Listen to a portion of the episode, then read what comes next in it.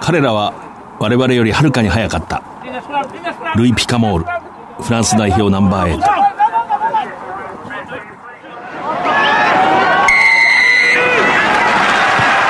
藤島大の楕円球に見る夢。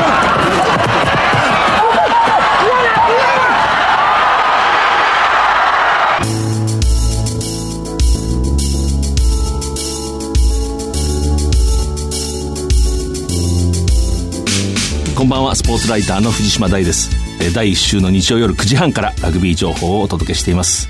今日は東京虎ノ門のラジオ日経スタジオから私が一人でお送りします。まずこの1ヶ月振り返ります。ラグビーの関東大学対抗戦。11月23日伝統の早慶戦東京秩父宮ラグビー場で行われました。えー、早稲田が慶応に23対21で逆転勝ちを収めました。前半は早稲田ノートライ、後半最大12点差から反撃。非常にワイドにこう展開するラグビーが、まあ、いわば実を結んで競り勝ちました。対抗戦6戦全勝の帝京大が7連覇を決めています。この早慶戦ちょっと興味深かったんですけれども、前半お互いがこう、キックをこう蹴り合ったんですね。こう、慎重にテリトリーを取り合って。で、まあ試合が終わった後、まあ結果が出て、試合後の記者会見で、早慶の監督ヘッドコーチ、ともにですね、相手のキックに前半付き合いすぎたとこう話したんですね。結果としてはあの試合、早稲田は蹴って正解だったような気がしますね。風上だった若干ということもあって、蹴り勝っていたし、早稲田こうメンバー表を見ると優れた選手たくさんいるんですけれども、リザーブを含めた総合力というところでは若干こう追いかける立場かなと。そうするとやっぱり交代戦略を考えると、ある程度先発の選手がこう、長持ちすると言ったらおかしいですけれども、そういう意図があるいはゲームリーダーにもあったんではないかとこう推察します。そして今日、秩父宮ラグビー場、総明戦が行われました。明治が早稲田に勝ちました。大学ラグビーといえば関西大学 A リーグ、面白い、スリルのある展開でした。最終節、追い詰められた同志社、もう全国大学選手権出場が非常に危ういというところに追い込まれた同志社が優勝を決めている天理。に挑んだんですけれどもね、非常にこう体を張った心を打つようなラグビーをしましたね。私なんか見ていてどうしてこの同志社が、しかもメンバーも優れた選手がたくさんいて、どうして例えば関西大学にこうも敗れたんだろう。ちょっと不思議な感じがするんですけれども、おそらく何かそういう場合とは何かチームの中に何かがあったんだと思いますけれども、しかしこの試合のナンバー8野中翔平キャプテン、鬼神っていう言葉使いたくなりますけど、鬼の神と。何かが乗り移ったようにこう、タックルを跳ね飛ばしたり引きずって走っていく。あるいはセンターのね、安倍良介。いい選手ですね、この人。小倉高校出身のこう12番。野中師匠はあの東海大行政の時から大活躍した、まあ、選手でしたけれども、この安倍、福岡の県立高校出身ですけども、本当に的確なプレー、ぐっと前に出る、こう、ラン。本当にいい選手と惚れ惚れしましたね。使命感とかこの試合をもう絶対落とせないんだっていう時のリーダーたちのあの激しい気迫というか責任感が呼吸してるような感じのああいうのっていうのはやっぱりこう例えばトップリーグにいるからこそ選手が伸びるというだけではないとわかりますね技術や、まあ、体力のレベルではトップではなくてもそのその場で責任を持たされてチームを引っ張ってうまくいかなかったりいろんな悔いがあってしかし最後の試合絶対にこう何かを成し遂げるんだという時にこう自分のその持ってる潜在力の全てがこう引き出されてくると。人間が成長する仕組みなんですね。こう、つくづくそれを感じましたね。その試合の前に行われたあの、近畿大学と京都産業大学の試合。これも、えー、ものすごかったですね。27対31。これ近畿大学から、えー、見たスコアですけれども、スタンドオフのキレ公平という、この人も大阪桐蔭高校時代からもう非常にこう活躍した選手ですけれどもね、スタンドオフ。この人がね、後半のね、20分過ぎでしたね。相手の大きなフォワードの選手にものすごいタックルしたんですね。光景がそこでこう消えてなくなるようなタックルをして、で、わーってこう、そこでなんかペナルティを取ったかターンオーバーが成立したか、私ちょっとスタンドで見てたんですけれども、近畿大学のこう仲間がこう、歓喜の拳を突き上げたらそれがこう、ノックアウトパンチみたいにその、キレ公平に入ってしまって、伸びちゃったんですね、こう。そしてまあ退場して、そこから、逆転されると。それまで27対17、このキレのゲームメイクでもう見事な試合を進めていたんですけれどもね、いや、あんなこともあるんだなと。まあ、当事者にしたら笑えない話だろうし、まあ、20年ぐらいしたら笑い話になっていい酒飲むと思いますけれども、いや、びっくりしましたね。しかし、あの、キレ公平はやっぱりものすごかったですね。えー、そしてその翌日、今度立命館大学と関西学院大学。これもね、最後のプレーですね。最後の最後に PG を、藤高正史、立命のスタンドオフが2年生決めて、で、22対19で勝ち越してですね。えー、そしてまあ、全国大学選手権を劇的に出場を決めたと。やっぱり痺れますね、大学ラグビー。技術のレベルだけが人を成長させるんではないんですよね。例えば、キレ公平のような選手が18歳で高校を出てそのままトップリーグのトップチームにもし入っていたら、もちろん彼ほどの選手だから伸びたかもしれないけれども、やっぱりそこに外国人の選手が来たり、ずっとこうリザーブとか、まあ、なかなか試合に何年も出られないと。ずっとフォロワーになってしまいますよね、こう。大学に行くとリーダーになりますよね、こう、短い間に。これはね、これでやっぱり悪くないなと、つくづく思いました。え続いて女子7人制ラグビー、え日本一を決める太陽生命セブンズ最終第4戦。え富士山裾野御殿場大会が11月12日、静岡県で行われました。ファイナル。え招待参加の三重パールズが日体大を破って、え初優勝、初出場で初優勝です。えー、3位のアルカス熊谷、2年ぶりにシリーズ総合優勝を果たしました。この三重パールズ率いてるのは記虎敏和さん。高校ラグビーファンにはもうおなじみですね。かつて、慶光学園でこう時代を築いた非常にこうモダンで厳しい、厳しいっていうのは相手にとって厳しい、えラグビー、スタイルを築き上げた指導者がここにこう復活をしていたと言っていいと思いますね。11月のまあ国際ラグビー、ジャパン、えー、ご存知のようにフランス遠征1勝1分けで終えました。えー、世界8位のフランスと引き分け、2019年ワールドカップ日本大会の発強入りという、まあ、えー、目標へ、確かにこう手応えは掴んだと思います。フランス遠征についてはこの後振り返りたいと思います。えー、そしてまたこう、えー、国際統括機関ですね、かつてのインターナショナルボード、今ワールドラグビーと言いますか、11月15日、2023年、えー、日本大会の次の大会ですね、ラグビーワールドカップの開催国がフランスに決定したと発表しました。これ当初、南アフリカが優勢と言われてたんですけどもね、様々な政治が働いてこうひっくり返った、なかなか一冊の本が書けるような出来事がおそらくこう裏側で起こったと思いますね。藤島大の楕円球に見る夢。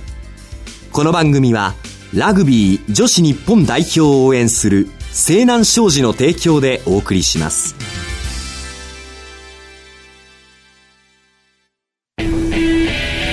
倒的な機動力と高い技術力そしてそれを生かすチーム力西南商事のリサイクルで東北の未来を笑顔に「Recycle More」「We Can」西南改めまして、スポーツライターの藤島大です。今日は一人で話しています。ジャパン11月、まあ、フランスに遠征をしました。最終テストマッチ23対23。え、田村優のあの最後のゴールが決まっていればと誰もが思ったと思いますけれどもね。あの時私は J スポーツで東京のスタジオでこう朝方解説をしたんですけれども、もう終わった後にその非常にラグビーに造形が深いそのスタッフが、あの時の田村なんかボールの立てる時から、ちょっといつもと違ったってこう、言うんですね。今日改めてちょっと映像を見返したら、そうなような、そうでないような、これもリスナーの方がえ確かめてください。本人はおそらく後悔してるだろうし、かしあの試合良かったですね、田村も。全体としては。非常にこうゲームをしっかりコントロールして良かったと思います。で、まあジャパン、これよくあるんですけどもね、昔から日本代表というのは遠征すると、最後の方がだんだん良くなってくるんですね。これなぜかっていうのはね、面白いんです。まあその例はちょっと具体的に挙げたいと思うんですけども、1968年ずいぶん昔ですけれども、で、日本代表の初めてのニュージーランドツアー、あの有名な、いわゆるニュージーランドジュニア、オールブラックスジニアと呼んでましたけれども、それを破った試合ですけれども、本当にこう、ラグビー王国の人が驚いたと。あの時も、最初4連敗するんですね。しかもあんまり強くない大学だとか、そういうところにこう、負けていく。しかし途中から5連勝するんですね。そして最後にまあちょっと2度目の対戦となったまあいわゆる NZU、ニュージーランド大学選抜はもう一度こう手の内を分かってるんで、最後ギリギリで負けるんですけれども、4連敗の後5連勝する。5勝5敗で終えるんですけれどもね。この時も、当時のそのルポ、報告をこう、つぶさに読んでいくと、当時はね、あの結構ホームステイするんですよね。協会にお金がないし、相手もその、あの時はね、ニュージーランド協会の招待じゃなくて、ニュージーランドの大学連盟みたいなところの招待だったんで、こうビッグゲームの前はホテルに泊まれるんだけども、他の試合は割とこう、ホームステイすると、英語はできないし、こう、急にこう振り分けられて、ぎこちないまま、なんていうか時間が過ぎていて、なかなか調子が出ない。しかし、だんだん慣れてくる。しかもあの時の大西哲之助監督が、これ後にその、報告書にはっきり書いてるんですけども、勝てない時にも、冷静に分析して、こう、三つほどポイントを上げて、こことここをここを直せばもう勝てるんだと。で、途中で戦法を変えると後で反省できないと。えー、仮に全敗に終わったとしてもこの接近連続という戦法を貫くんだと。そうしないと後世での検証に耐えないと言って、まあ、貫くんですけれども、その結果、だんだん調子が出てくるんですね。で、まあ、1983年、これ、最終戦のこう、対ウェールズ、敵地、アームズパークと呼んでましたけれども、カーディフで、大前線をする。24対29で敗れるんですけれども、これの時も松尾裕二首相、日比野博監督、日本の展開ラグビー、今回のフランスでの評価後で話しますけど、同じなんですけども、日本の方がボールが動くんでお客さんも、こうみんな楽しかったと。しかも強かったと。そういう試合遠征なんですけども、この1983年の、まあ、有名なジャパンの遠征も、一戦目にアバティレリークラブっていう、なんていうか非常にローカルなクラブにかろうじて17対13で勝つ。で、この時もウェールズ協会の人は心配するんですね。あんな小さな田舎のクラブにこんな試合しかできないのかと。しかし、あ、これちなみにこの試合面白くて、その田舎のグラウンドなんで、こう、グラウンドが傾斜してたんですね。風下、風上じゃなくてね、坂上坂下っていう構図になってたという、まあ面白いエピソードがあるんですけれどもで、2戦目にね、小さな地区代表というか、ペンプローグというところと試合をして、この試合に負けるんですね、15対28で。で、この時ももうウェールズ協会の人いよいよ心配で最後、大スタジアムでテストマッチを予定してるのに、こんなチームに負けてるんじゃお客さんが入らないってこう心配したんですね。ちなみにこの試合の時はね、相手のコーチが異常な情熱を持ってジャパンを研究していて、まあアマチュア時代なんですけども、日本の低いスクラムに対抗するためにね、練習場にこう穴を掘って、スクラムマシンをその穴に埋め込んで、スクラムマシンを低くして対策を練ってたという、まあ裏話があるんですけども、15対28で敗れるんですね。しかし、その次の試合、強いニースというクラブと引き分けて、その後ニューブリッジでやっぱり強いクラブにこう勝って、そして最後のウェールズにもう名勝負をすると。やっぱり遠征がこう、長く続いて、だんだんこうみんなが慣れてくる。とチームワークがこうぐっと固まってきて強くなる。これジャパンの特徴なんですよ。私長くラグビー見てて。で、なぜかとこう考えたときにあるヒントがあって、私のまあ教え子、共同研究者のようなもんでしたけれども、まあ、私が早稲田大学の最初にコーチをした時のキャプテンだった中竹隆二という人間がいて、彼が早稲田大学を卒業したと英国にまあ留学するんですね、イングランドに。最初語学を学んでる時だったと思うんですけどこう地元のこう、オックスフォードでしたかね、かどっかのこう、クラブに入るんですね。それは、いわゆる強いクラブではなくて、いわゆる草の根のクラブなんです。だから、彼が言うにはもう本当にもう練習はみんな出てこないし、わがままだし、もうどうしようもないなと思ってたと。しかし、キックオフの15分前になると、キャプテンがガッと集まれって言って、ものすごい勢いを入れるともう全員完全にそう出来上がってて、荒い息を立てながら、もう闘争の状態に入ってると。そしてものすごいチームワークが急にこう成り立つと話してたんですね。これはね、なかなか面白くて、日本人ってそうならないんですよね。で、なぜかって考えたときに、これは中竹も言ってたんですけど、彼も。要するに、彼らっていうのはスポーツするときだけが集団行動なんだっていうんですね。日頃は個人で生きてるんですね。こう非常に自分の信念に基づいて行動すると。えー、いわゆる上下関係みたいな先輩後輩みたいな関係も薄いと。全くないわけではないんですけれども、こう、しかし、スポーツをするときは一つになると。こっから先私の仮説なんですけれども、日本人、まあ日本に暮らす人っていうんですかね、生まれ育った人。なんとなくこう、気を使いながらやんわりと集団主義を日常で生きてるんですよね。だから、スポーツの場になっても急にこれが一つのこうチームになるという意識がちょっと薄い。で、なんとなくこう日頃から様子を見ながらこう生きてるんで、そういうチームになった時もその癖が抜けなくてこうなかなか本物のチームになれないと。だここはね、指導者がやっぱりまあ、まあ今のジャパンは海外で生まれ育った選手もたくさんいるんで、またちょっと一概に言えないかもしれませんけど、さっき私が例を挙げた時なんかまあ、全部こう、いわゆる日本生まれ育ちの選手だったんでね。やっぱりそこを分かってる指導者が、半ば強引にこうチームにしていくと。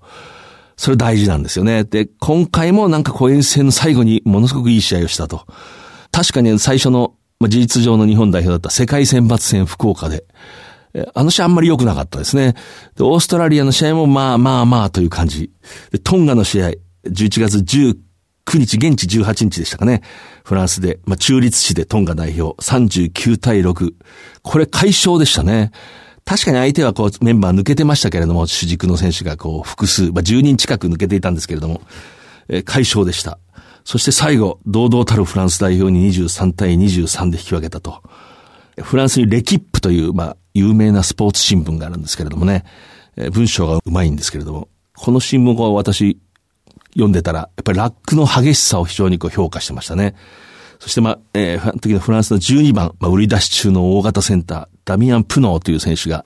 インタビューに答えて、これね、私たちフランスの新聞インターネットで見て英訳ソフトに、まあ、書けるんですけれども、急いでるときは。あの、時間があるときはフランス語わかる人にもう一回見てもらうんですけど、英訳ソフトにかけるとこういうふうに単語が出てくるんですね。日本の方がラグビーをずっとたくさんしていたって、これ、現地のその、こうインタビュアーが、フランス人が英語で喋るときもそう言ってましたね。日本がたくさんラグビーをした。そういう評価なんで。つまりボールを動かして、生き生きとラグビーをまさにしていたという評価ですね。これはなかなか嬉しい評価。で、これはかつての先ほど挙げたような大昔の遠征で日本が得た評価と全く同じなんですよね。えー、そう思いました。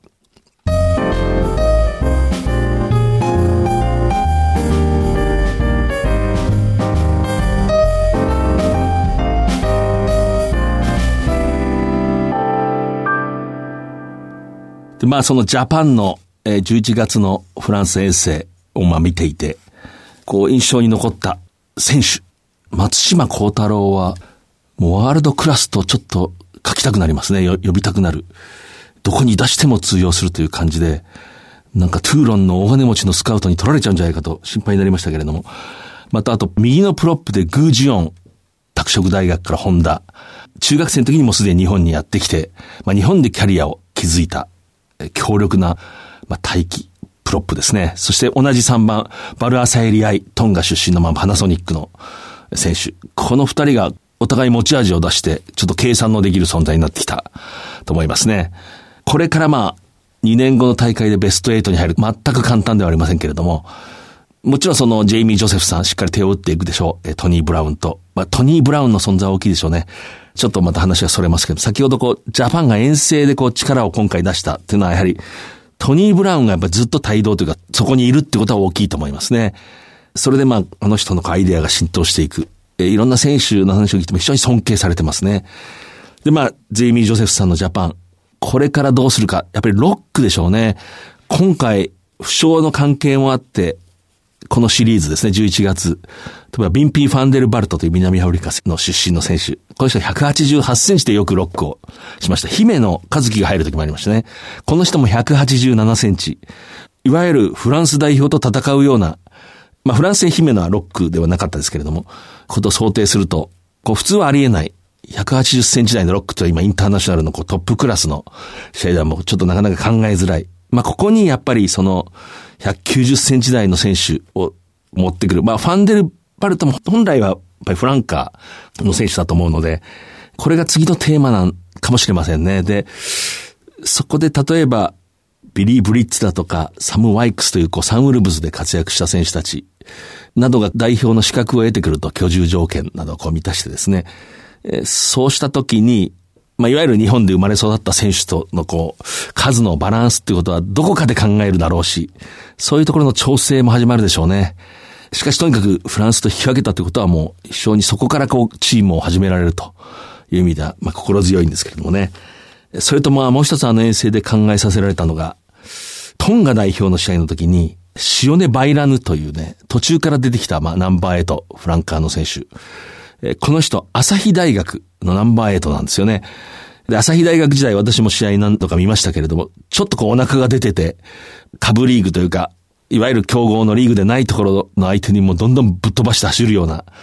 感じで、ちょっとこう、太りすぎだし、強いことは強いけどなぐらいに私は見てたんですけれども、まあ、この夏、ヨーロッパに渡って、まあ、サラセンズの B チームにこう所属をして、もう試合出たりしてるんですけれども、で、トンガ代表にこう合流をして、日本代表の選手を吹っ飛ばしてました。で、あの試合、トンガ代表に、最後の方ですけれども、岡慎之助という控えのスクラムハーフが、まあ、登場しました。この人も大東文化大学まあ出たり出なかったりというところですね。ウィングを務めることが多いですけれども、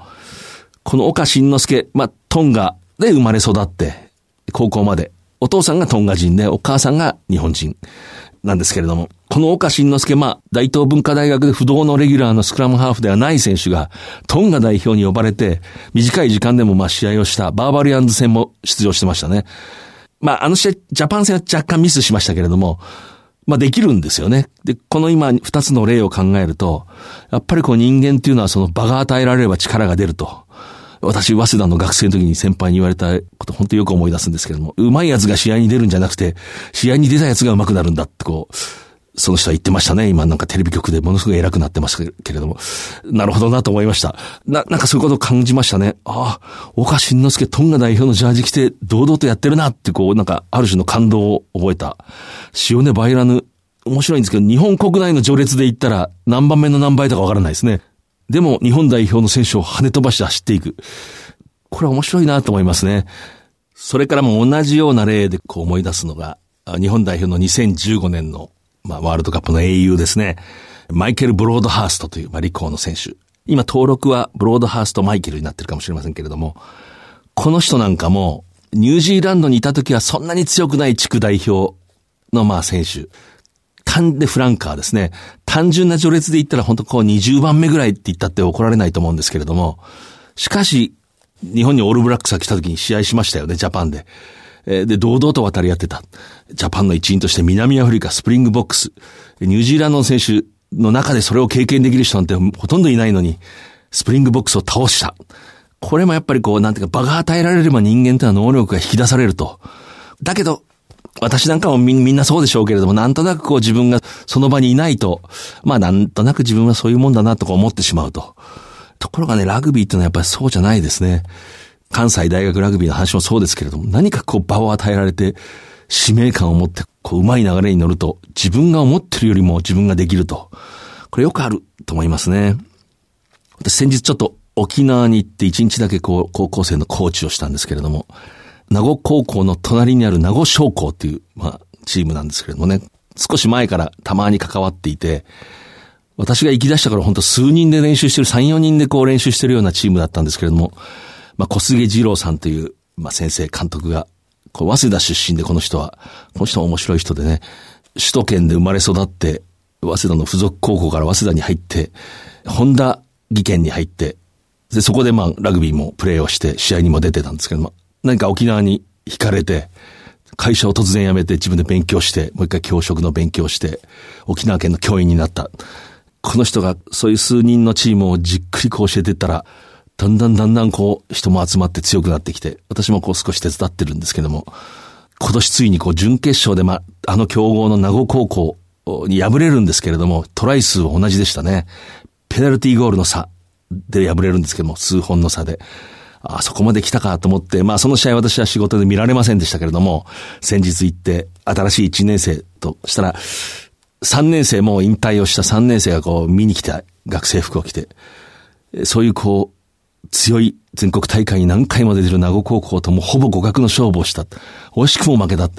その経験をしたもう選手たちの顔が全く変わってるんですよね。ピシッと引き締まって、でみんなそれぞれのこう、進路をはっきり定めて、あ、やっぱりラグビーってのは人間の力を引き出すなってこう本当に思いましたね。それは本当にさっき言った塩根バイラヌもそうだし、岡慎之助もそうだし、マイケル・ブロートハーストもそうだと思いますね。場を掴んでいく。こうそのステージに乗ってみたら全然できた。そういうことはよくあると思います。で、まあ、今年のラグビー、印象に残ったっていうのはもうキリがないし、まだシーズンの途中なんですけれども、まあ、私はこう、つらつらと今日ここに来るまでの電車の間で考えて、私のやっぱり最も印象に残った選手は、女子日本代表の15人制ですね。あの、ワールドカップ、アイルランド大会で、その地元のアイルランドと、8月13日でしたね、ダブリン、UCD、グランド。で、こうスクラムをがっちり組んだあの、右のプロップ、えー、南早紀。えー、あの人のあの、この背中、もう脳裏を離れないんですね。あそこに雨が落ちてきたら綺麗に水たまりができるような、あの背中。えー、それからもう片側のプロップの江渕まことのあのタックル。ものすごいタックルしましたね。そして7人制の方、まあ、韓国大会見に行きましたけれども、あの、ご存知中村千春首相。あの東証がラグビーが上手くなってると。えー、これもまたね、人間が成長していく、証を見たっていうんですかね。一つのこう、事実を見た。そんな感じがしますね。それとまあ7人制、これ男子の方ですけれども、シオシファ・リサラっていう選手がいるんですけども、ジャパンですね。7人制のジャパン。花園大学の4年生ですね。この人はもう、間違いなく将来、まあ日本のセブンズだけではなくて、あるいは15人制の方も、切り札のような存在になる人だと思いましたね。で、これで考えさせられたのが、花園大学。これ今、関西 B リーグ。今年は3位でしたね、今年度。ここの卒業生、天泣レレイ・マフィー。今、不動のジャパンのナンバー8。この人も、この花園大学にトンガから留学をしてきた部員ですね。私はこの花園大学に、のトンガにこう選手をまあ探しに行くというとあれですけれども、相当な目利きがいるとこうずっと思ってたんですよ。目の利く人がいると。思ってたら先日ですね、私あの、同志社天理戦を開設した後に、ちょっと関西の仲のいいジャーナリストに誘われて、京都の裏の路地にある秘密のお好み焼き屋さんに行ったんですけども、これはまあ、ベリーラブリーなお好み焼き屋さんなんですけどもね。で、彼が一人、こう、友達を呼んでくれて、その人がまあ、たまたま花園高校出身。えー、まあ、同志社大学からユニチカで活躍された方なんですまあ、素晴らしい方でしたけれども。まあ、これは酒場の話なんで今日は名前あげませんけれども。今の話をしたんですね、その人に。そしたら、ああ、花園大学でトンガのあの目の利く人は、川勝さんですよって言ったんですね。